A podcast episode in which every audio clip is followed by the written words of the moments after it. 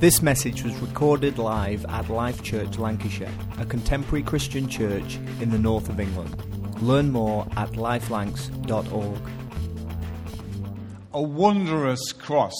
When you look at the cross, what do you see? I don't see the greatest travesty. I don't see the greatest miscarriage of justice of all time. I don't see a defeat. I don't see the end. I see the greatest victory of all time because we know that when Jesus hung on the cross on a Friday, he knew that Sunday was coming. When he hung on the cross on a, on a Friday, he knew that wasn't the end. He knew that that what he, what he had to do, but he knew that he was hanging there for you and for me. What an incredible story. What a wondrous cross to see that God demonstrate his love for us in such clarity that could be left with no doubt that God was committed to us, that God loves us, that God would go to any lengths possible so there could be the greatest victory of all time. I love what the scripture says in 1 Corinthians chapter 15. It sums it up really, really well. And it says this Christ died for our sins according to the scriptures. He was buried, was raised on the third day. He appeared to Cephas, or Peter, and then to the twelve. After that, he appeared to more than 500 of the brothers and sisters at the same time. Then he appeared to James, then to all the apostles. Jesus died he rose again, and the Bible tells us he's coming back. What an opportunity, what a, what a hope that we have because of Jesus. Someone has described the story of the cross and the resurrection the, as the capstone that holds all of Christianity together. A capstone is the final stone that's put into the arch, and it kind of incredibly holds it together. But without that capstone, it all falls apart. Without the resurrection, there is no hope. Without the resurrection, there is no Christianity. Without the resurrection, we wouldn't be here today, 2,000 years later, celebrating the great victory of the cross.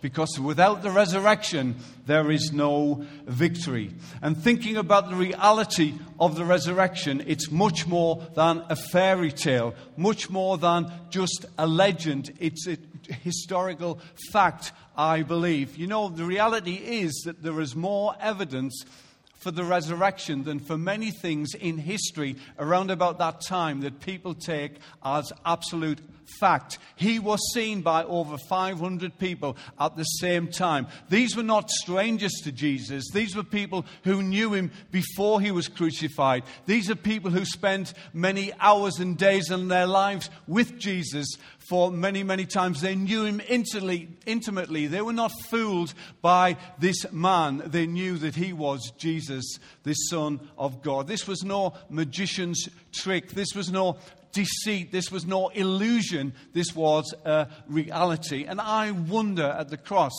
I wonder at the empty cross. I love that fact. You know, Jesus died, but he didn't stay on the cross.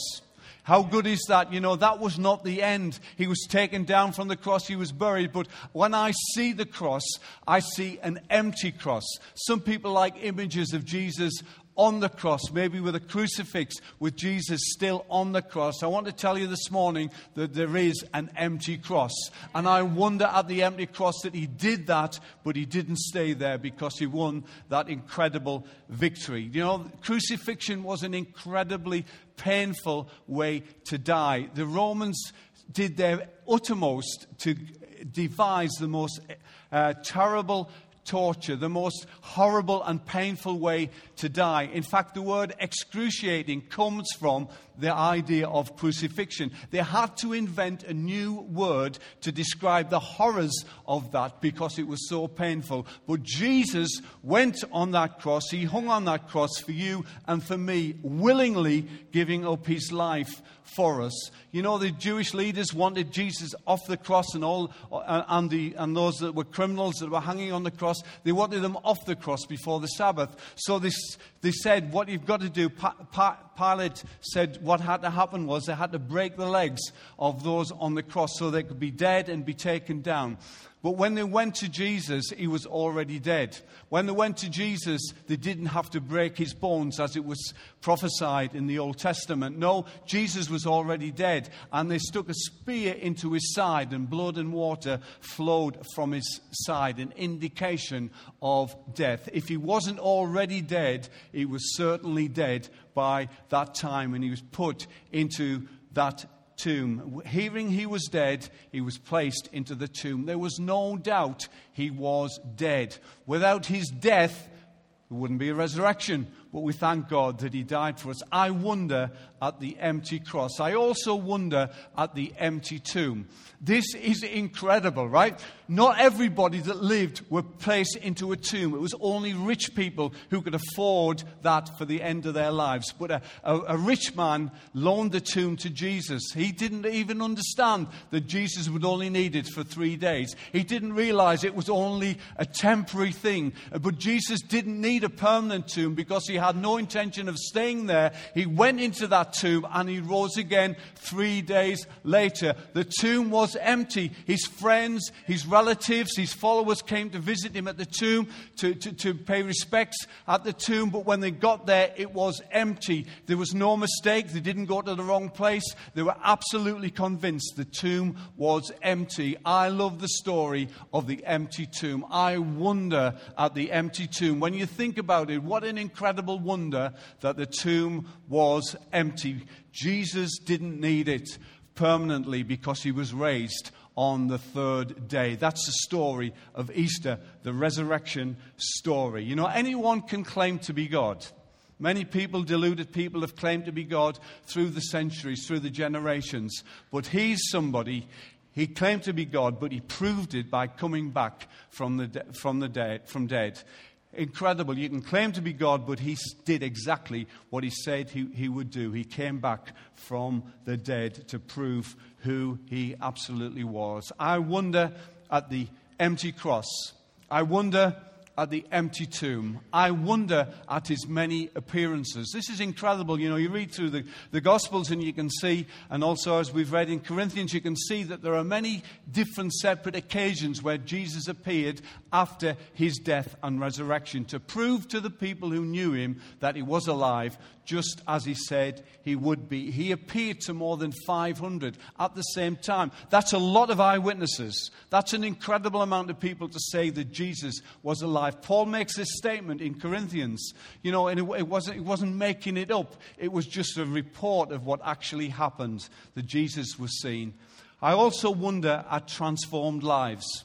You know, it's incredible when you look at these disciples. When Jesus died, they went to hide because they were afraid. When Jesus died, they went to just be together to comfort each other because their dreams and their hopes and everything that they, they were hoping for and their, all their expectations were broken on the floor. It was over with. It was finished. They were, they, they, it, it was all over. It was done but they went to do that. But following the resurrection, they were absolutely transformed. This small band of followers, this timid bunch, these people that wanted to hide for fear of being put into prison, for fear of persecution, suddenly they were transformed by the power of the Holy Spirit and they became bold people. They preached with boldness. They couldn't hardly speak, they couldn't hardly go out in public, but transformed by the power of God because of the reality of the resurrection. These people people were completely transformed. They were even prepared, in many cases, to lose their lives for this story. Would you even bother to keep a facade going if it cost you life? I absolutely doubt it. Nobody willingly dies for something that they know is false, but they knew that this was a reality, that Jesus had rose again. And within weeks of the resurrection, there was a band of about 10,000 people who were Jews who were now followers of Jesus. They had to give up so much to put their faith in Jesus. They were transformed. And you know, right now, 2,000 years later, as I look upon this, this congregation this morning, I see many lives that have been transformed by the power of God. I see the reality of the resurrection in people like, like us and people right across this nation and across the world who are different because God has come into their lives. They're different, not better than anyone else, but different because we are forgiven people. And we thank God for that because of the wondrous cross, the reality of the resurrection. Jesus did not stay dead. Jesus not, did not stay in an empty tomb. A stone, a huge stone, would be impossible for one man to, leave, to, to, move, or several people perhaps to move. But Jesus was not held back by that because the power of God, the resurrection's power, brought him through, and he came back to life three days later. Millions of people are committing their lives to be followers of Jesus because of the reality of the resurrection. It's a wonder. I wonder at transformed lives. You know, I wonder at what God's done in my life. I wonder what God's done in your life. It's, uh, I, I'm in awe of what God actually does when He takes people and He turns them around by His grace, by His love, by His mercy. These people were absolutely transformed. And I wonder at the reality of the resurrection, what it really means in reality to people like you and me. An incredible story, 2,000 years old, but still as relevant today as it ever was. Christ's resurrection, the resurrection proves that Jesus is God. Wonderful. Many people claim to be, but only He came back to life. Founders of many religions have been and gone. They lived, they died, they're gone.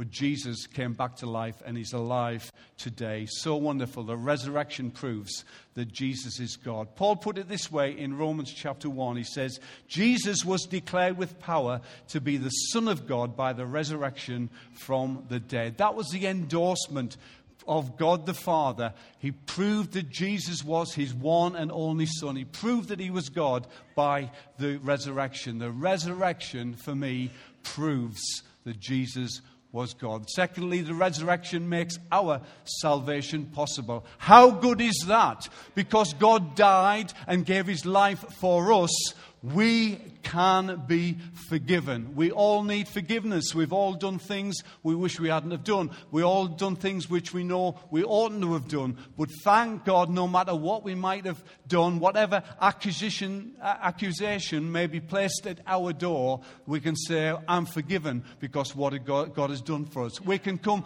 to God this morning with a clean conscience, knowing that what we've done has been dealt with, has been forgiven, because Jesus paid the ultimate price. When God saw that sacrifice, he saw that acceptable. There was nobody else good enough, the only perfect person ever to live. There wasn't anybody else who, who could have ever have paid the price. But when God looked at that cross 2,000 years ago and he saw his son hanging there, he knew the price had been paid. So when we stand before God, when we come to God in prayer and in hope and in faith, we know that we're forgiven people because of the power of the cross. The resurrection makes our salvation possible.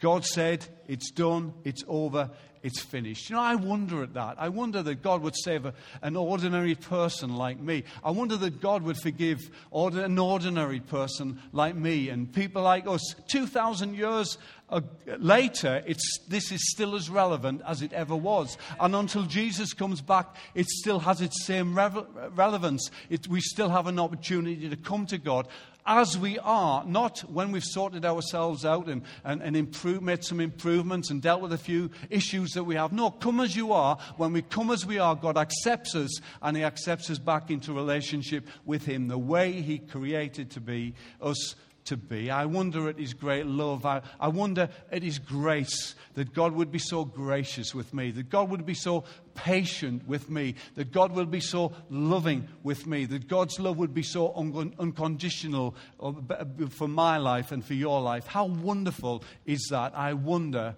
at the cross, the wondrous cross. The resurrection makes our forgiveness, our salvation possible. And the resurrection also makes our resurrection possible.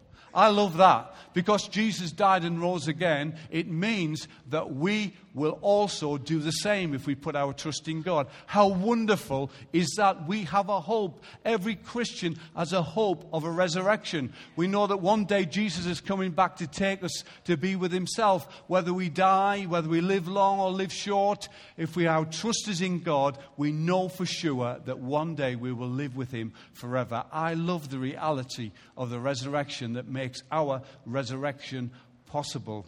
Christ's resurrection and ours are part of the one and the same plan. It wasn't just about a plan for God the Son, it was our plan as well. God intended it to be so that we would also know the reality of the resurrection. The Bible describes it. If we read through uh, 1 Corinthians 15, we get towards the end of that particular chapter, we see it described as Jesus' resurrection as the first fruits of what is to come. It's describing uh, a, a proof, an example, a first fruit of what is going to be also a reality for us. I thank God that no matter how long I live on planet Earth, there is coming a day when I'll die, but I'm going to, I'm going to rise again by the power of God. That's the, that's the assurance that we have.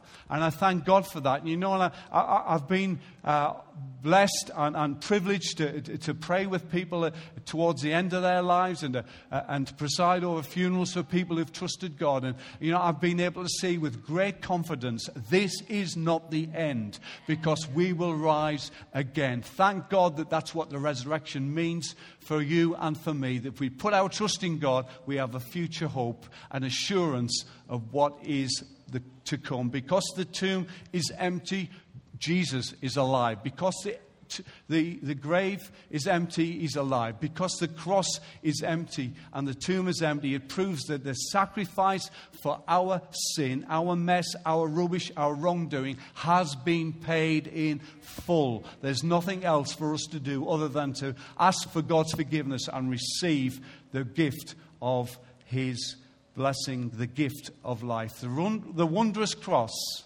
is the, is the pivotal moment in history. When we look at everything that preceded it and everything that's come since, that is the pivotal moment because God made a plan to rescue you and me.